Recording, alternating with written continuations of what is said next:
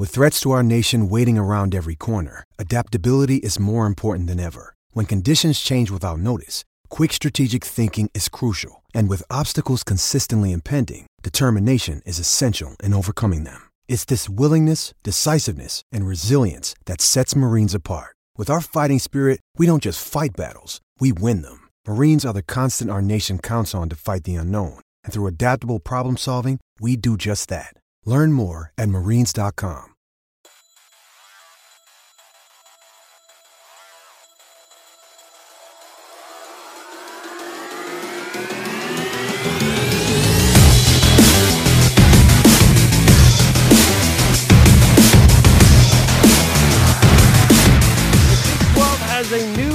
highest paid coach, and that would be the one and the only Lincoln Riley. Plus, Oklahoma's football season is not going to start the first Saturday in September. It will, in fact, start on August 29th. Well, at least it's scheduled to, assuming that the Big 12 does get to play football this fall. What's up, everybody? This is Matt Hofeld along with Rich DeCray. We're on the Sooner Nation podcast. Again, thanks so much for tuning in. We um, we greatly appreciate uh, your input. So hit us up on Twitter at Sports Heartland on Twitter. Find us on the web. I can't even think of our website address, heartland-sports.com. And then you can always email us, heartland underscore sports at yahoo. Dot, you remember those old Yahoo commercials? I do. Okay, I just was wondering. Uh. I, I, may have just aged myself there, so I, I didn't know. Um, quick programming note: life gets in the way sometimes, so typically we do like a Thursday and then a Monday podcast release. Obviously, uh, Monday came and went this week, and that didn't happen. Thursday, uh, one of us is going to be on the road all day Thursday. So this is it. This is the only podcast for the week. So we're going to jump right into this.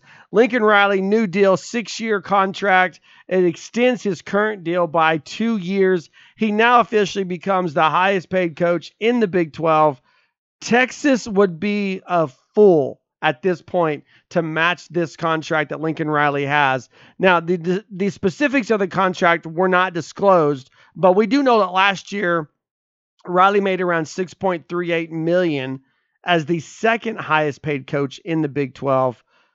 This will make him the highest paid coach, but here there is a kicker here. It actually won't go into effect until 2021 because Riley has agreed to take a reduction in salary for 2020 based off of lost revenue and so forth due to the COVID virus. But, Rich, I mean, you look at this and you think, well, yeah, it's a no brainer. He should be the highest paid coach in the Big 12. He's the guy. You think about it, Tech Joe Texas fan, they they make fun of the fact that that NFL teams come calling for Lincoln Riley. They every time there's an opening, you go back to the Dallas Cowboys most recently and Twitter blows up, other social media blows up. Well, Oklahoma fans, you're going to lose your coach because the NFL wants your guy. What does that say about your program? That you're making fun of the program who the NFL wants your that guy when your guy, no one wants to touch him with a six foot pole.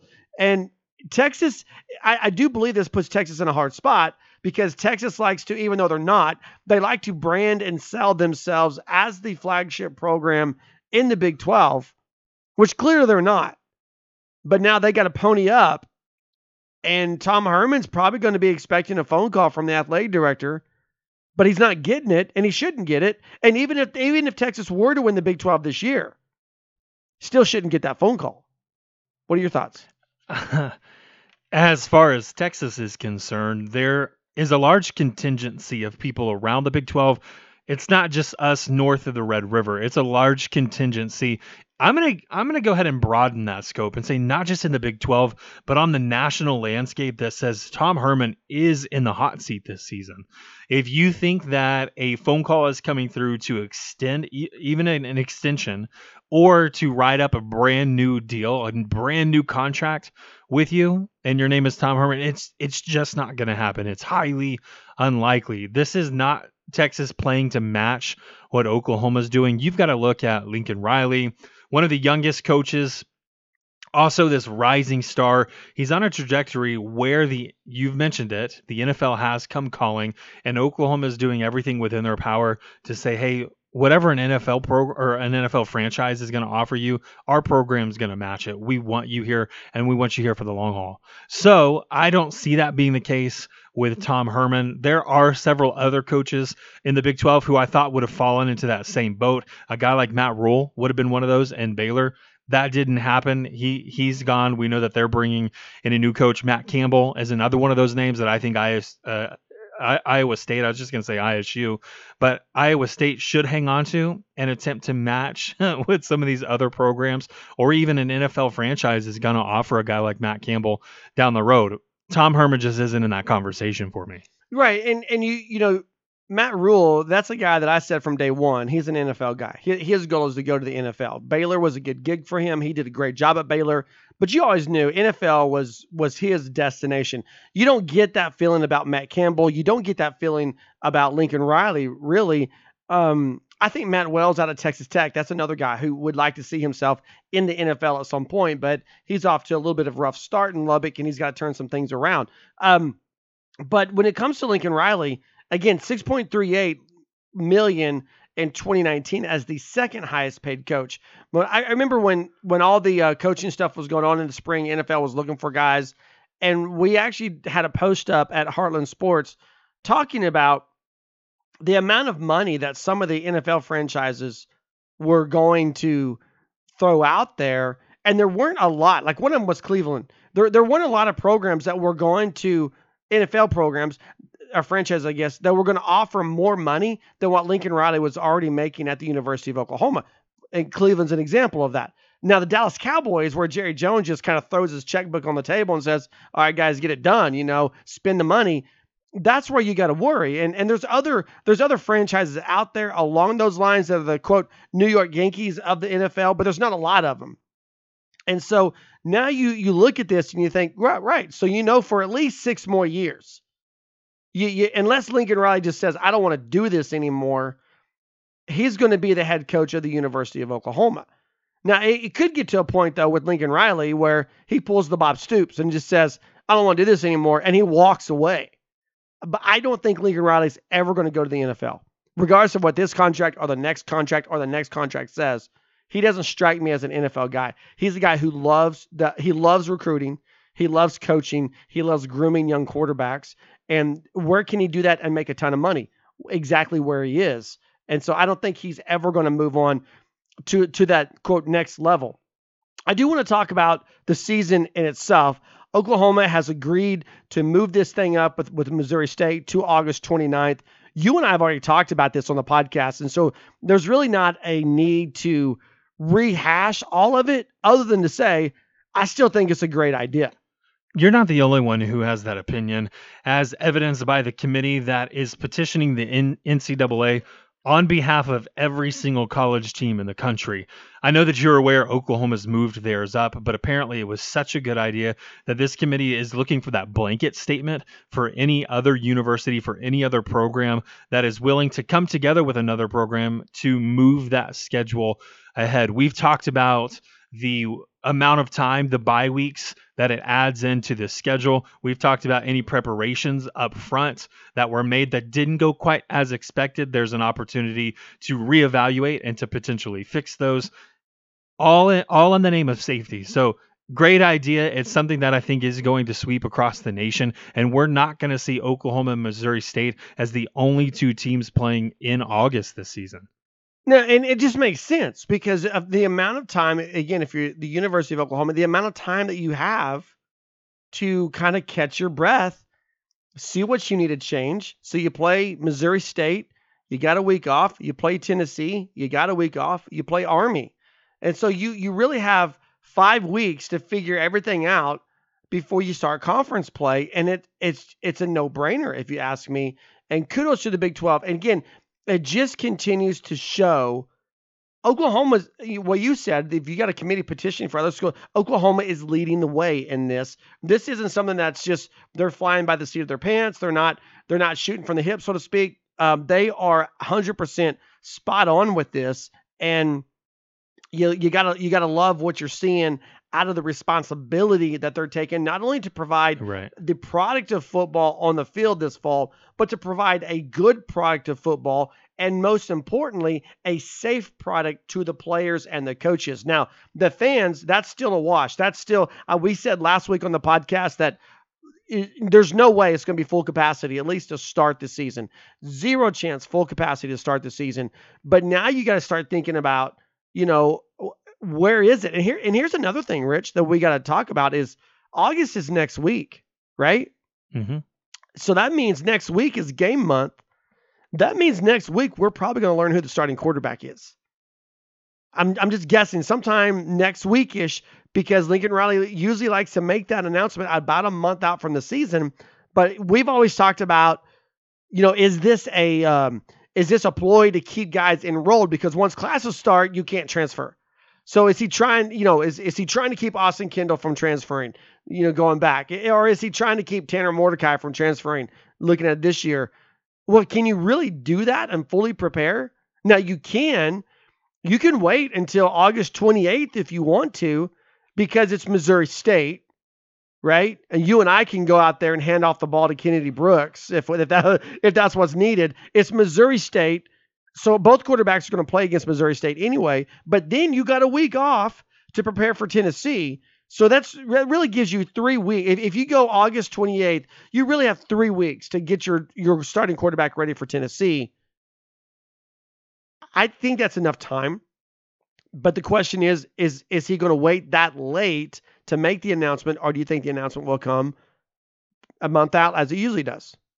I I really don't know. In fact, I hadn't even thought about that until you brought that up in this moment. And historically, we know kind of a window, as you've mentioned, as you've alluded to. I just I don't know that I'm on board with it at this point in time. I'd say probably two weeks out instead of a full month out. That we do know that the starting quarterback by name, even though a majority of the people who listen to this podcast, who are commenting on message boards, who are voicing their opinions on social media and elsewhere, everyone believes it's it's going to be Rattler on day one, and there's no reason for anyone to think otherwise. But when he's, I he's the preseason Big 12 newcomer of the year right when I, off for offense. So it's, I mean, yeah, everyone believes it's going to be Rattler. when I think of moving the season one week ahead, this may go contrary to what I've said because I know previously, at least I felt like I said that I believe these programs could keep that number at zero cases, confirmed cases. That may be something that does happen, but I also know when it comes to the preparations,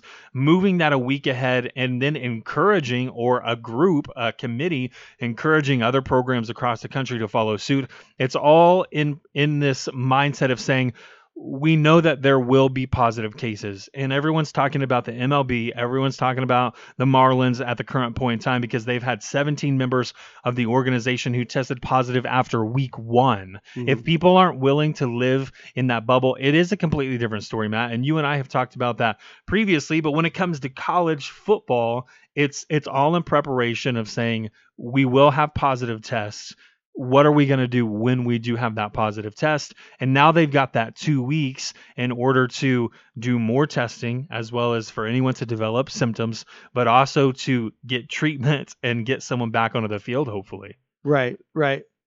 So uh, we're going to talk about uh, Oklahoma, Texas in the Cotton Bowl, as well as breaking down Big 12 linebackers, ranking them from worst to first.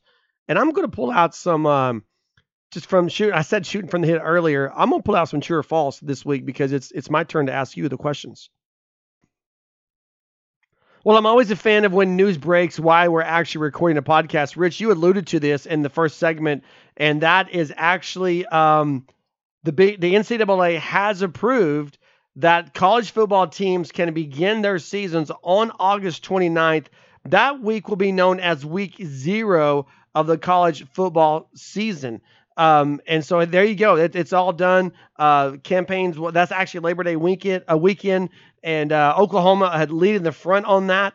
And uh, conference. And this is interesting to me because it says conferences such as the Big Ten, Pac-12, and Big East move to conference only slates for football and fall sports. It's unknown if those leagues will shift their schedules to commence their play in late August. So there's just this big black hole there for those three conferences because you're going to have three of the five Power Five conferences playing football on August. I mean, it's it's a no brainer. You you don't not do it now. If you know you can, you go do it. And so you're in like Iowa State, for example, they reached out. They they lost the Iowa uh, series because of the Big Ten pulling out of non-conference games. So they reached out to the MAC and they picked up, I think, Ball State. So that's again, you look at doing August 29th. If, if you can do it, it makes it just uh, we're beating a dead horse here, but you can just get so much ahead of the curve with your protocols that if you do have players who test positive after that first game, you've got two weeks to get them ready to go play again. And so that's just something that's I, I, love to see that happen. I love to see forward thinking, and that's exactly what we're getting out of the college. I mean, NCAA doesn't do a lot right in, in my mind, but they did it right here. Um, let's go to OU Texas in the Cotton Bowl. I still don't understand how this is a conversation because we don't know if there's going to be fans in Norman. We don't know if there's going to be fans in Austin. We don't know if there's going to be fans at the Cotton Bowl when Oklahoma plays Texas. What we do know is that there won't be a fair. And I feel like we're just everyone's just like, and I know why I know why Texas. I I, I can tell you why Texas is pushing to move this to home and home. It's a no-brainer because you could play in Norman. I mean, you're going to play if it goes home and home. Texas is going to come to Norman, and they're going to play that game in Norman. But what might happen is they're going to play that game in Norman in an empty stadium with no fans. Well, that means 2021, Oklahoma's going to Texas and there will be fans there. We talked about this. I think this was one of your true or false questions to me last week.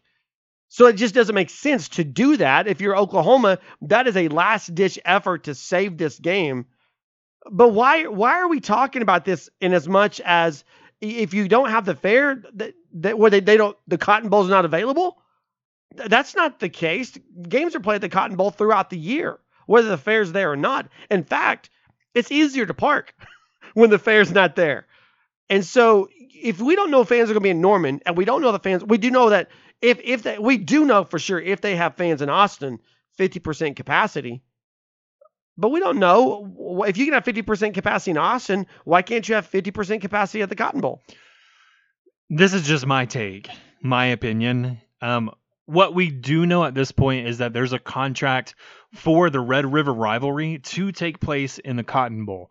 We've seen what's happened when entire conferences, not just individual programs, but entire conferences attempt to shift their schedule without considering those contracts that are currently in place. So, what we know, Matt, is that the athletic directors at Texas as well as at Oklahoma are planning to play a game in the Cotton Bowl fans aside, the conversation around fans doesn't matter if there's a contract in place. It's the location. And I honestly believe that, again, this is just my take. This is where I'm going with this. I honestly believe that Oklahoma and Texas would move the game to Jerry World. They would move that from the Cotton Bowl to AT&T Stadium before they moved it to a home and home. A home and home seems like a last ditch effort. It seems like the last thing on the list that these teams want to do. Why is that? It's because of the unique environment that is created when you divide a stadium with half fans from Texas and half fans from the University of Oklahoma or around those programs. Needless to say, you could recreate that at any neutral site. Doesn't matter if it's a high school stadium or if it's a prof- professional stadium, you can create that environment. Now, when you move it to a home and home, you lose that and you lose a lot of the allure, in my opinion, of what makes this rivalry, of what makes this game specifically so special. Well, and 100% agree with what you're saying there, but also want to say this about moving it to Texas Stadium from the Cotton Bowl, where it makes sense there as well is the capacity is greater at Texas Stadium. And so if you're only going 50% capacity, you can get more fans in. It's not a whole lot more as far as capacity, but it is a greater capacity. It's a newer facility. It's a facility that the Big 12 already uses for the conference championship game. And so you can get more people there. So why not do that? That that that's just a no-brainer. Again, I think if I'm Joe Castiglione, I'm fighting tooth and nail not to have this thing move to a home and home series for 2020 and 2021 because you're just asking to walk into a hornet's nest in 2021. Uh, you're making a face at me. Did you look No, at the capacities? I did look at capacity, but I wasn't even going to mention it because it, it's not a huge deal. That's why I said it's not a big difference, but is there a difference at all? Yeah, the Cotton Bowl seats way more people. Oh, does it really? yeah, about twelve thousand more. Okay, well you leave it in the Cotton Bowl. I mean, okay, my bad. I just I've been I've AT been and T is eighty thousand. I no I've way. been to Texas yeah. Stadium's only eighty thousand. Now, you've got to remember they they expanded the capacity of the Cotton Bowl. I have not been to the Cotton Bowl since they've expanded the capacity. It's been quite some. I think the the last time I went was right around 2012, 2013, maybe even 2014, somewhere in that range. Um, so it's been quite some time since I've been there. But the number at the Cotton Bowl is 92,100 people Uh-huh. whereas AT&T Stadium, where the Dallas Cowboys play, is 80,000 even. Now, one thing that we're not accounting for, Matt, sure about that? Because I thing- I swore that was a hundred one, thousand. one thing we're not accounting for is the standing room only tickets that they sell. The capacity that they will list is the number of seats available, not standing room. So, could you potentially pack more people in? Yes. Could you do that given the current restrictions yeah. and social distancing? No, you do have to work within that 80,000 number. That's that's an again. I, I was at the Big 12 championship. I, I went to the Dallas Cowboys, watched the Miami Dolphins, all, all that last I- year. That just blows my mind. I also lied. 2008 was when they did the renovations, right? sure, Okay, so I've been there since the renovations have been done. I just didn't pay attention apparently. that's just that's just nuts. I I really thought um I really thought it was more than that. Okay, we're gonna jump into some true or false. All right, so here we go. These uh these questions are very much off the cuff, and um, they're mostly softballs. There might be one uh one fastball or curve or whatever you would have. Pro- what what do you think you would have problems hitting if you were a baseball player? Curve, fastball, slider. I mean, they don't they don't make movies called Trouble with a Curve because it's easy to hit, right? so you're saying the curve? curve? Definitely. Okay. Because So- here's the thing: is I know if that ball looks like it's going to hit you in the head, I'm. I'm in the dirt. Yeah. Okay. All right. So, so there, the there dirt. may be one curveball here. All right. Here we go. Number one. Uh, true or false? Tristan Leigh will end up committing to the University of Oklahoma as a part of the Mm. 2021 class. Caleb Williams, buddy. I that that's a good question in all honesty because we've talked about the talent that he is. We've also talked about him combining with the powers of Bryce Foster would mean that this would be a, a pretty dominant offensive line for at least the time that they were here but it would also solidify Oklahoma as not only the best in the business but the best sustained along the offensive line in the business. I'm going to go ahead and say that that one is true.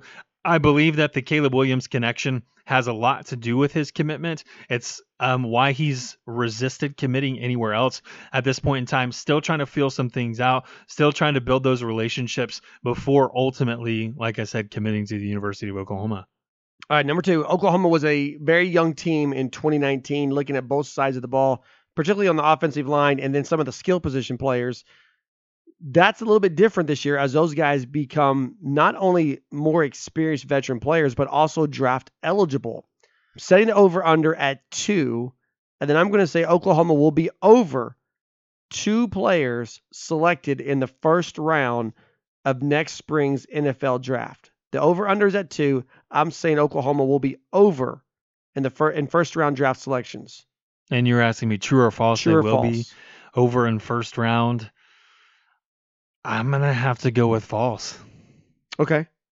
You want a reason now? yeah, huh? I would like to. Here's the thing: is is I do believe that because I got Creed Humphrey right there. That's half of it. I believe Creed Humphrey is very much so deserving. What we've seen out of him at center on the offensive line is very deserving of consideration for a first round draft pick. I do get slightly concerned because of the position that he plays. There's a premium that's put, especially right now, a premium that's put on protecting the blind side Mhm. of these quarterbacks. Unfortunately, that's not the center position. And there's also a premium that's being put on defensive linemen and more specifically defensive ends or the guys who can be more of a flex position, drop back into more of a linebacker role, but line up as a stand up defensive.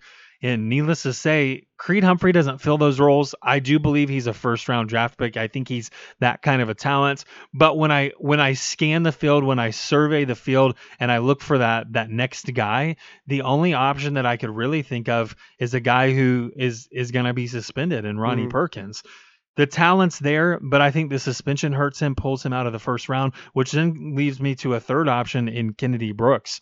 Kennedy Brooks, a great talent, but there's going to be plenty of running backs, specifically one Chuba Hubbard that people are going to eye and compare him to all season long. And I don't know that despite this being what we're we've labeled as a breakout year for Kennedy Brooks, despite it being that, I think the year that Chuba Hubbard has has had last season combined with what many expect him to do this season lands him as a first round and maybe one other running back. I, I just don't know where that second one's coming from, Matt. Okay, so you're saying over, so you're saying it's going to be three. Yeah, I, I, think there's there's a, there's one important one that you left out. Okay. Because I do think Ronnie Perkins, even though he's going to face a suspension, I said that would hurt him on all conference, all American status. I don't know that that necessarily hurts him on draft status. If, if there's he, not enough film for him, if he that's can where go, we get in trouble. Right, but if he can go blow it up at the combine, assuming he comes out early, okay. Uh, and then you mentioned Kennedy Brooks. I think we were agreed that Creed Humphrey is a first round draft pick. I think the guy that you left out, the guy that would have to leave early, but certainly in my mind would be a first round draft pick, would be Adrian Ealy. I think he I think that gives Oklahoma legitimately four candidates if Ealy mm-hmm. comes out, if Perkins comes out. I think Creed Humphrey's done after this year. I think Kennedy Brooks clearly is done after this year. So there's the two, but then between Ronnie Perkins and Adrian Ealy, mm-hmm. if they both come out, I think you have a legitimate case to make three first round. It is picks. interesting that you mentioned Adrian Ealy. I know that he's on some of the preseason watch list. He's on the preseason Big 12 um, first team all conference as well. But I've been touting a, a different name, which is Marquis Hayes mm-hmm. on this offensive line, as really that sleeper candidate for a lot of those roles, for a lot of the awards, for a lot of the watch list that we've seen Ealy on. And that's no slight to Ealy. Right. Okay. So here we go. The, the next one. Uh, and we're going to come back to offensive line, by the way, here in just a minute. Um, then here's my next one. True or false? Lincoln Riley will play both quarterbacks against Missouri State and then officially name a starter in the week off before Tennessee. No, false. I do believe that both quarterbacks play. I don't think that Tanner Mordecai, assuming that Spencer Rattler is the starter, I don't think Tanner Mordecai gets uh, extremely significant amount of playing time in the first half. I do think we see him come on midway through the third quarter, like we've seen in past years with guys who are more experienced than a Spencer Rattler. But you have to look at developing that chemistry, being in an in game situation, adjusting to the speed of the game, but at the same time, gaining control of this offense and showing that you are the guy no matter what. What happens if you throw that first interception? We all want to know how these quarterbacks are going to respond. Spencer Rattler taking the field for the first time in a starting role, in my opinion, will have earned that. He will have been tabbed the starter before we get to Missouri State. If that's two weeks, like we talked about earlier, or if that's a full month, I don't know. But I do believe that he will be tabbed the starter. They they won't wait for Tennessee to do that. Okay, so here we go. Um, number four, Oklahoma currently riding a 17 game home winning streak going into the 2020 season. When you look at the slate of home games, Missouri State, Tennessee, Baylor, and then you got you know you got some uh, Texas in the Cotton Bowl. That's technically a home game. Oklahoma State, Bedlam and Norman this year. Kansas State, the revenge match, and the Kansas Jayhawks that streak continues throughout the entirety of the 2020 season. True. There are some scares on the schedule, specifically Oklahoma State. Everyone is going to be talking about Spencer Sanders by the end of the season. Everyone's already talking about Tylan Wallace as well as Chuba Hubbard. In fact, that's the second time I've mentioned him on this podcast. You look at the offensive firepower that exists at Oklahoma State, and you know that it's going to be mm-hmm. fireworks, Bedlam in Norman as these two teams collide. Someone's looking to dethrone Oklahoma, and I know in years past there has been just a, a, blip that has happened. The unexpected. I didn't expect the Army game to be so close. Oklahoma comes out with a win. Kyler Murray, the quarterback that season. There was Kansas State who rolled in a few years before that, rolled in, was able to upset Oklahoma. You look at Ohio State, you look at Notre Dame. All of these teams have rolled into Norman and, and done what not many people expected them to do. I think Ohio State was the exception to that, but they've done what not many people have expected them to do. Oklahoma, regardless of the talent that's on the field, seems to have one hurdle that they just it's it's a puzzle that they can't solve. I don't know who that is going to be this year. I don't know if that's even going to happen this year. I'm betting that it doesn't, given the dominance that Oklahoma has showcased throughout these past couple of seasons, more specifically under Lincoln Riley. And I think so far, he's had every answer to every riddle that's been thrown at him. I'm hoping that continues. All right, bonus points here. Can you name Oklahoma's last home loss? Um, no. I'll, I'll, I'll give you. Let's see how many hints it takes. Baker Mayfield was the quarterback. Okay.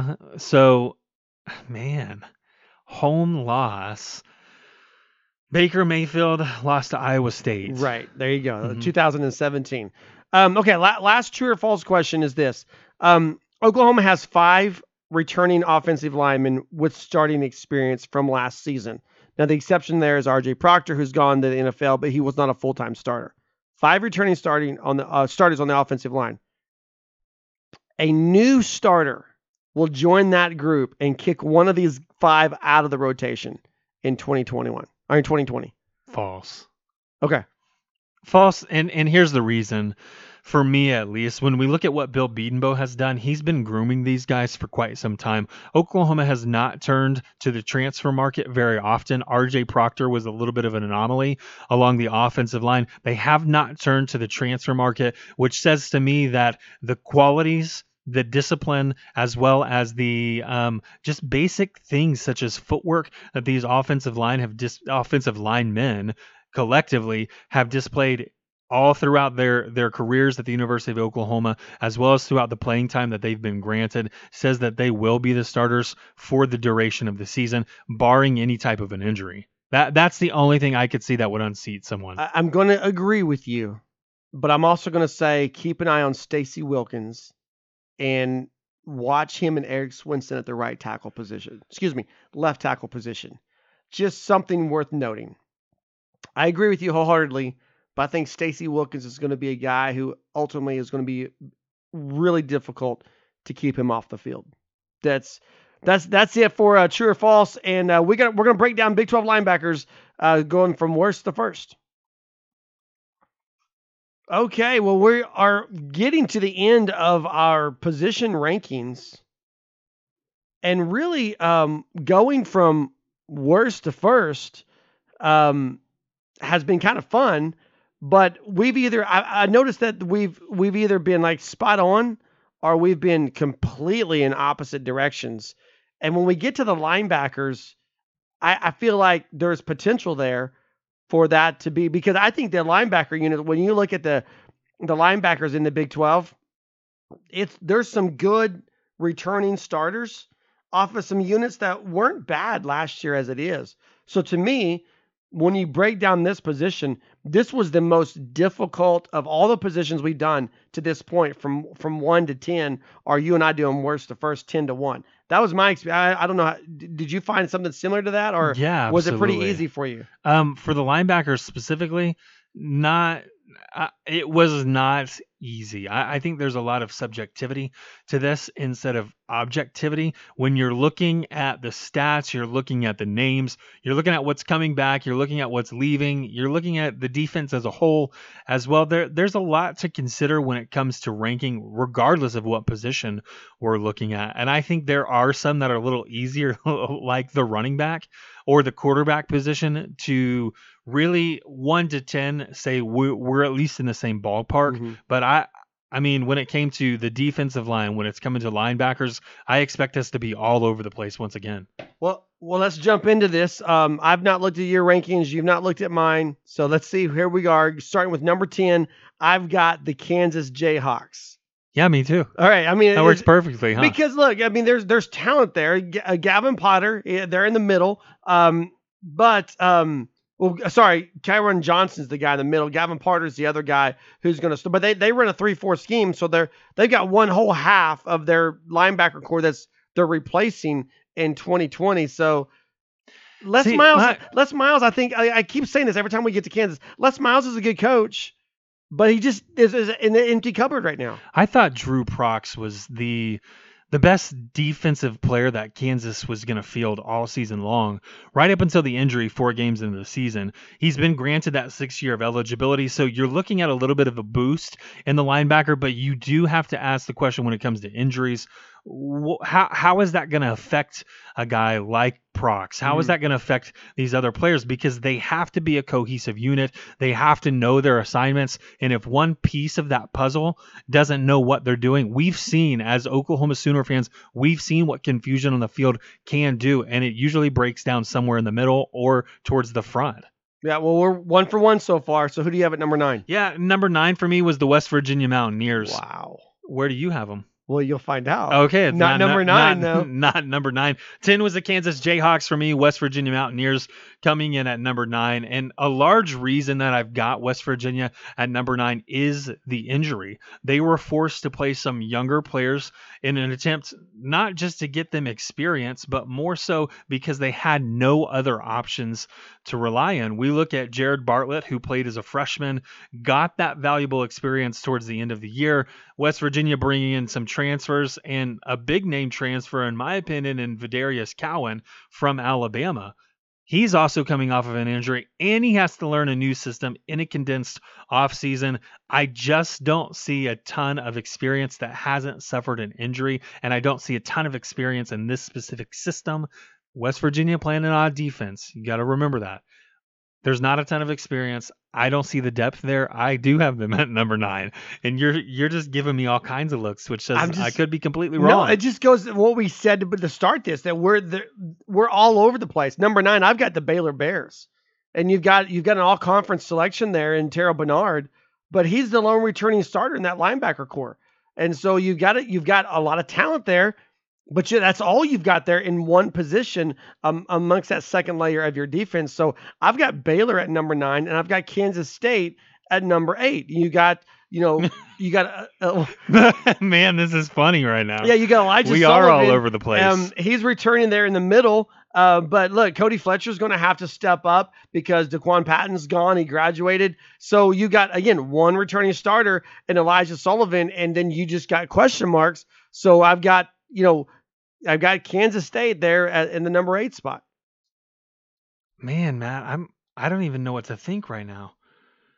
I'm trying to look up something because I, I hope that I haven't said this wrong, but I'll go ahead and give you my next in line while we're waiting for that to pull up. At, at number eight for me, I put the the Texas Tech Red Raiders, another team relying heavily on transfers, much like a West Virginia when I begin to look at these rankings, Matt, I know that the we're going to disagree pretty significantly here, but I'm looking at the condensed offseason as mm-hmm. well and saying, can that's, these that's a good point. Can these guys really progress to the level that that we know that they can, given the short amount of time that they've had to actually one be with a team, two be on campus, and three work with the coaching staff? How how limited have these practices been?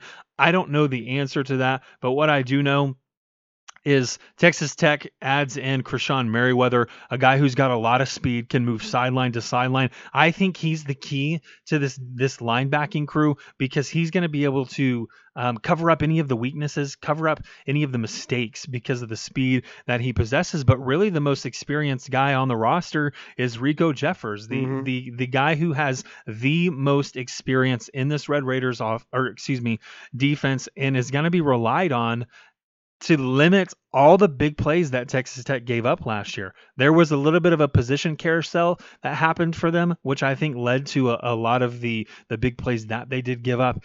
Is bringing on a Merriweather going to help that? I, I don't know, given the condensed off season.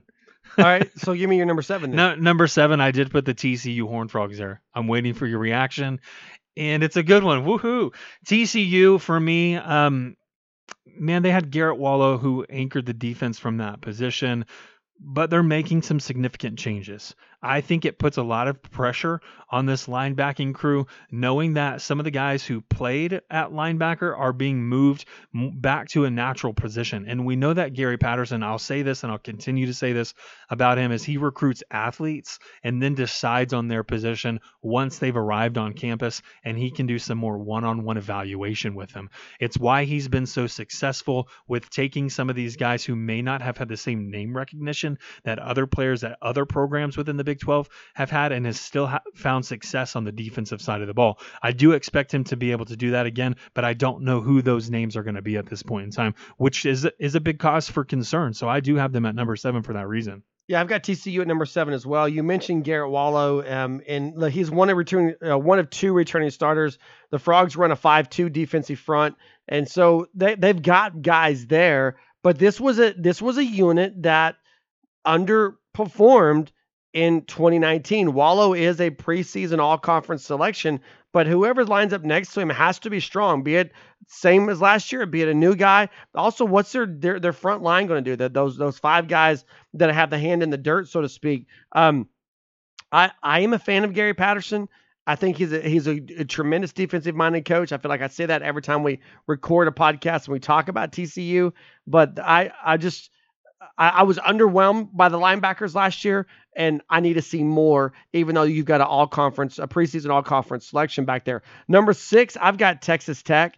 And um, like you, you talk, you already talked about Riko Jeffers. Uh, the Red Raiders lost Jordan Brooks to the NFL last season. Um, he was probably their best overall defender, but Riko Jeffers is isn't like he's not just like you know chopped liver out there. He's a good. He's going to have to take that leap to become that who the the kind of guy that Brooks was on that defense, kind of being the leader from that linebacker position. But they also have Tyrique Matthews and Xavier Benson, who had strong freshman campaigns in 2019, and so that's why I've got the Red Raiders up a little bit higher um, than what you have them, is because it's not just it, it's not just Riko Jeffers by himself. He's got some guys out there that have first year experience, and then they're going to go into that second year experience. And so I expect Texas Tech to be just a little bit better at the linebacking core this year than they were in 2019. Mm-hmm. So that rounds out my top five. Who do you have at number yeah, six? we we are going to have some similarities here.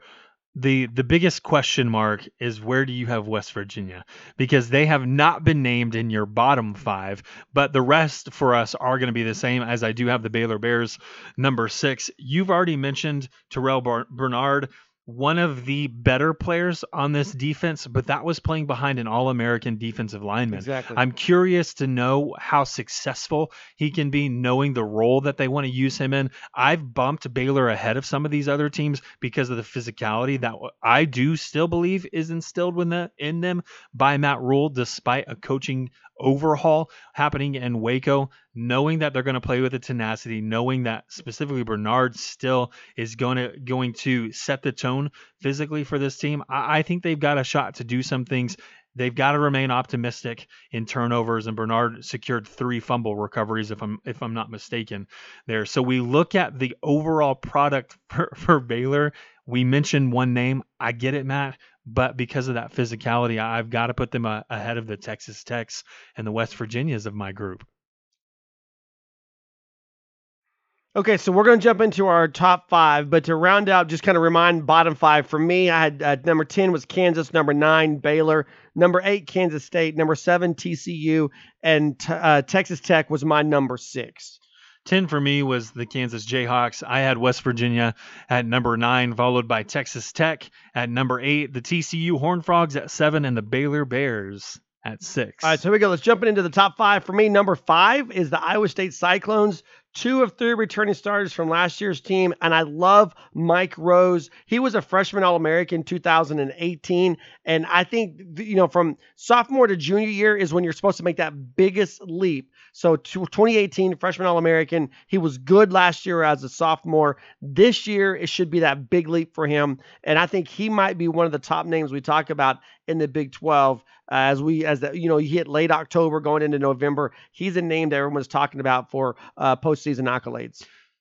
You want to give us four as well? No, you go oh, ahead give me uh, 5 you, you five, five and four. Five for me. This was going to be the big surprise, the big difference for us so far. Number five, and I struggled with this one. I have the Kansas State Wildcats. Now, I will tell you, originally, I had them at number eight.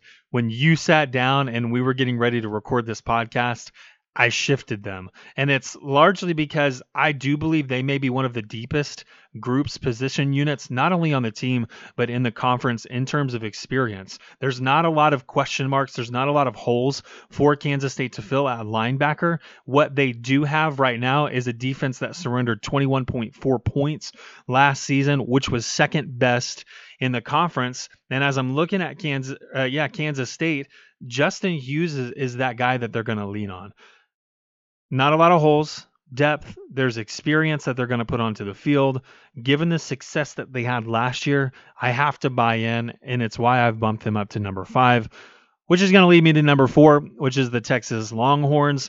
Last year, undoubtedly, unquestionably, Joseph Ossai was one of the best defenders in the conference, not just on the Texas Longhorns. However, they're switching their defensive scheme, which I think is going to put him up on the defensive line as a stand up defensive end, removing him from the linebacker conversation. Still, I do believe there's a lot of talent. I believe there's a lot of bigger names that are on this roster specifically at the linebacker position. It's it's a, a team that surrendered 139 yards per game on the ground last season, which was third in the league. With the experience, the depth, health, all things considered, there's I do believe there's some things that the Longhorns have to overcome, but there's no reason for me to believe that they won't overcome that given the talent on the roster. All right, number four, I've got the Oklahoma State Cowboys. They've got a um, like they they've got uh, returning starters at, at, the linebacker position, and they they kind of run a, a, flex crazy. Sometimes there's two, sometimes there's three, based on what they do with their defensive end. But there's but look, there's a guy out there, Malcolm Rodriguez, who just was phenomenal last year for Oklahoma State. And then there's I'm not even going to try to pronounce his last name. Amen. Oh, you know, I, I I'm I'm so glad I don't do to, uh, like Toby Rowland's job, play by play, to have to call these names out. And I know you, I know your personality. You're going to try to pronounce that name whenever you bring Oklahoma State up. But why did, were you watching my I'm lips? I'm just going to say the guy's name is Amen, and everyone knows who we're talking about because he was a force as well. Those are two studs that Oklahoma State's returning at the linebacker position. And I, uh, Oklahoma State's got to get better defensively. They have to. And in order to make that jump in 2020, this is where it's going to happen. It's not going to happen off their defensive line. It's going to be have to be fed by their linebackers, and they've got the two guys to make it happen, in my opinion. So I've got Oklahoma State number four.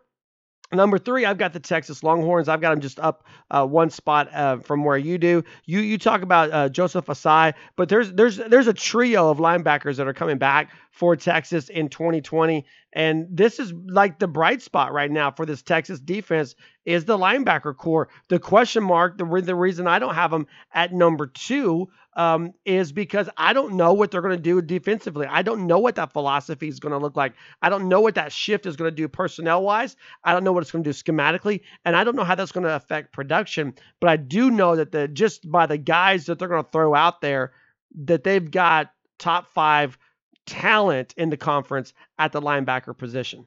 Number three for me is the Oklahoma Sooners. I know that you've got them in the top two. I don't know where you have them, but so much focus was placed on Kenneth Murray, and rightfully so. A kid who comes in and does exactly what he set out to do, which was to be a first round pick. Mm-hmm. Regardless of the position, we know that that ended up being linebacker for him. And when you look at Kenneth Murray, the only thing you see is this glaring hole. And it's easy to forget about the guys that played next to him. DaShaun White is a guy that people are beginning to take recognition of. Matt, you wrote an article saying he's being pulled out of the shadows and being placed on these watch lists. We know that he's got experience. We know that he's got know how. We know that Oklahoma also has speed at the position in order to, as I've mentioned with a previous program, to shore up or to cover any mistakes that some of these other players might make. Nik Bonitto, a pass rusher, a guy who can come off the edge from that linebacker position, mm-hmm. is extremely vital to what Oklahoma has done over the past years. But let's not forget about Caleb Kelly, a guy who's right. shown a lot of speed. If he's 100% healthy, I like where Oklahoma's at. I like just the years of experience that they have in this system. Nik Bonitto being the youngest of that trio that I've mentioned, but you like the position that Oklahoma is in moving forward. And number two, I've got Iowa State, and I really struggled wow. not to put them at the number one slot. You you've probably figured out who's my number one at this point. Look, under Matt Campbell, the defense at Iowa State has ranked in the in the top three of the conference over the past at least three seasons. Now they're losing their leading tackler Marcel Spears, but there's a trio, a cast of backers that are ready to accept that challenge and to step into that that that void. Mike Rose, O'Rien Vance, and Jake Hummel will provide plenty of stats in this defense. They'll provide plenty of tackles. Who's going to play behind them? I don't even need to know those names because these three are really going to be the anchor, the heartbeat, and the heart and soul of this defense. So I'm putting a lot of trust in them. I've got them at number two, but I don't believe they're the best in the conference. Sorry about you. No, I mean like Mike Rhodes. I, am huge. I'm high on Mike Rhodes. I, I already talked about him. I just I just don't have the confidence that you have in the guys that are, are lining up next to Mike Rhodes. I've got West Virginia at number two uh, on my linebacker rank, rankings. And look, I, I look and, at and I've got him at number nine. I, I well look, I I think we're taking the same point of view. Uh, we're taking the same. We're looking at the same thing from two different angles. What I mean by this is that they were they were young at the linebacker position last year. But here here's the truth. If Neal Brown's going to really take a step forward in this rebuild that he's trying to do at West Virginia, he's going to have to do it on the defensive side of the ball because he has a great front seven between the what he's got with the defensive line and what he's got with the linebackers. There is a ton of talent there. We may we may see the best West Virginia defense that we've seen since the Mountaineers joined the Big 12.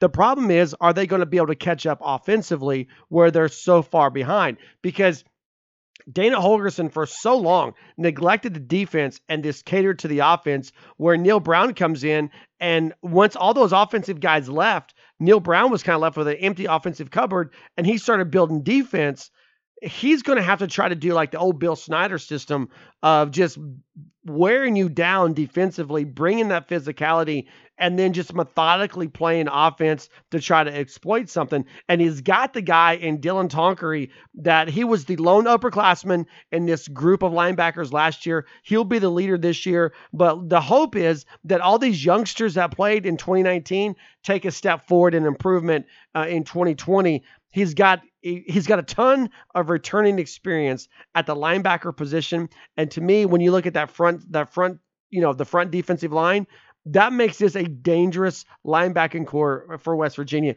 in my opinion. I get it. You don't you don't see that. and maybe I'm way off. So this is one of those things it's, where it's all injury based for me. Well, look, this is one of those things. Where if you're listening to the podcast, this is where we need to hear from you.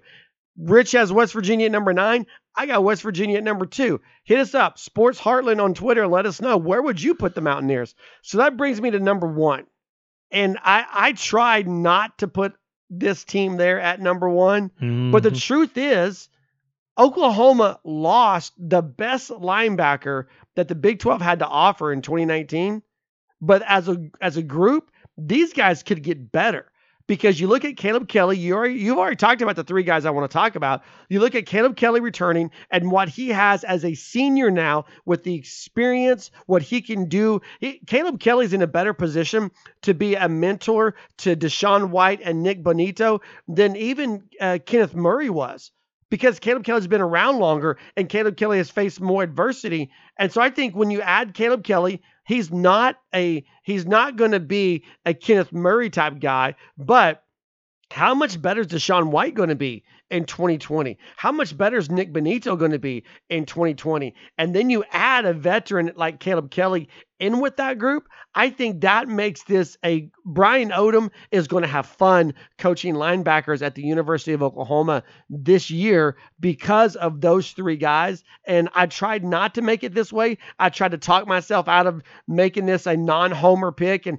and throwing some. I even teetered around with putting West Virginia at number one just so I wouldn't be the Oklahoma homer uh, with the Sooners at number one here. The Oklahoma. But the Oklahoma. but I've got Oklahoma number one in the Big 12 when I look when you talk about linebackers. And I've got another program inside the state of Oklahoma at number one instead. The Oklahoma State Cowboys. bedlam on the rankings. The the Oklahoma State Cowboys are the only program in the conference to have two Butt Kiss Award watch list members. You thought I said butt kiss. you did say butt, butt kiss. kiss. I did. You're right. When I look at the number of tackles that the two names you've already given us, Yeah, what are those names? Rodriguez. Oh, you want me to try the last name? Yeah. Ogbongbemiga? You, Is that gonna yeah, work for that you? works for me. So th- we have two members of the same linebacking unit that amassed over 100 tackles. I don't know if you've if you've looked at the numbers, but there were only six players in the conference that eclipsed 100 tackles, and hmm. two of them played for Oklahoma State. I don't know what that says about the defensive line. I don't know what that says about the the linebackers in terms of the work that they were having to put in. But we see two players who, in my opinion, are absolute stars at that program in that defense. We know that this is a defense that has continuously progressed and taken that next step forward under Jim Knowles. Having these two names on that roster in the middle of this defense are certainly going to help pretty significantly. They combined for 22 and a half tackles for loss, the experience, the talent, edge to edge here at, at for the line or in the linebacking crew for Oklahoma State is unrivaled in my opinion, and it's it's why they're deserving of that number one spot in the conference rankings. All right, well, that's going to wrap it up for us on this week's episode. Wait, let, let Oh, me say this because I totally forgot. Oklahoma State's also not replacing any player on the two deep in their in their front seven. Right, yeah, we yes, yes. um, It's a recipe for success, Matt. That's all I'm saying. Well, it scares me. I, I'm be, I'll be honest with you. The Oklahoma fan in me just shuddered a little bit, but whatever. Um, okay, so that's it. No more podcasting for us for this week. Sorry about that, but shameless plug. I've teamed up with the Thunder guys. If you're an Oklahoma City Thunder fan, uh, look up, go to our our website, heartland-sports.com, or you can go to YouTube, Heartland Sports on YouTube. We've got a brand new podcast there called Thunder Nation, um, and we're going to run through the final of the season with Oklahoma City Thunder. If you're an Oklahoma City Thunder fan, make sure to check that out. Again, would always love to hear from you. Hit us up on Twitter at Sports Heartland. Find us on the internet, heartland-sports.com. Have a fantastic week and into the weekend. Boomer Sooner, everybody.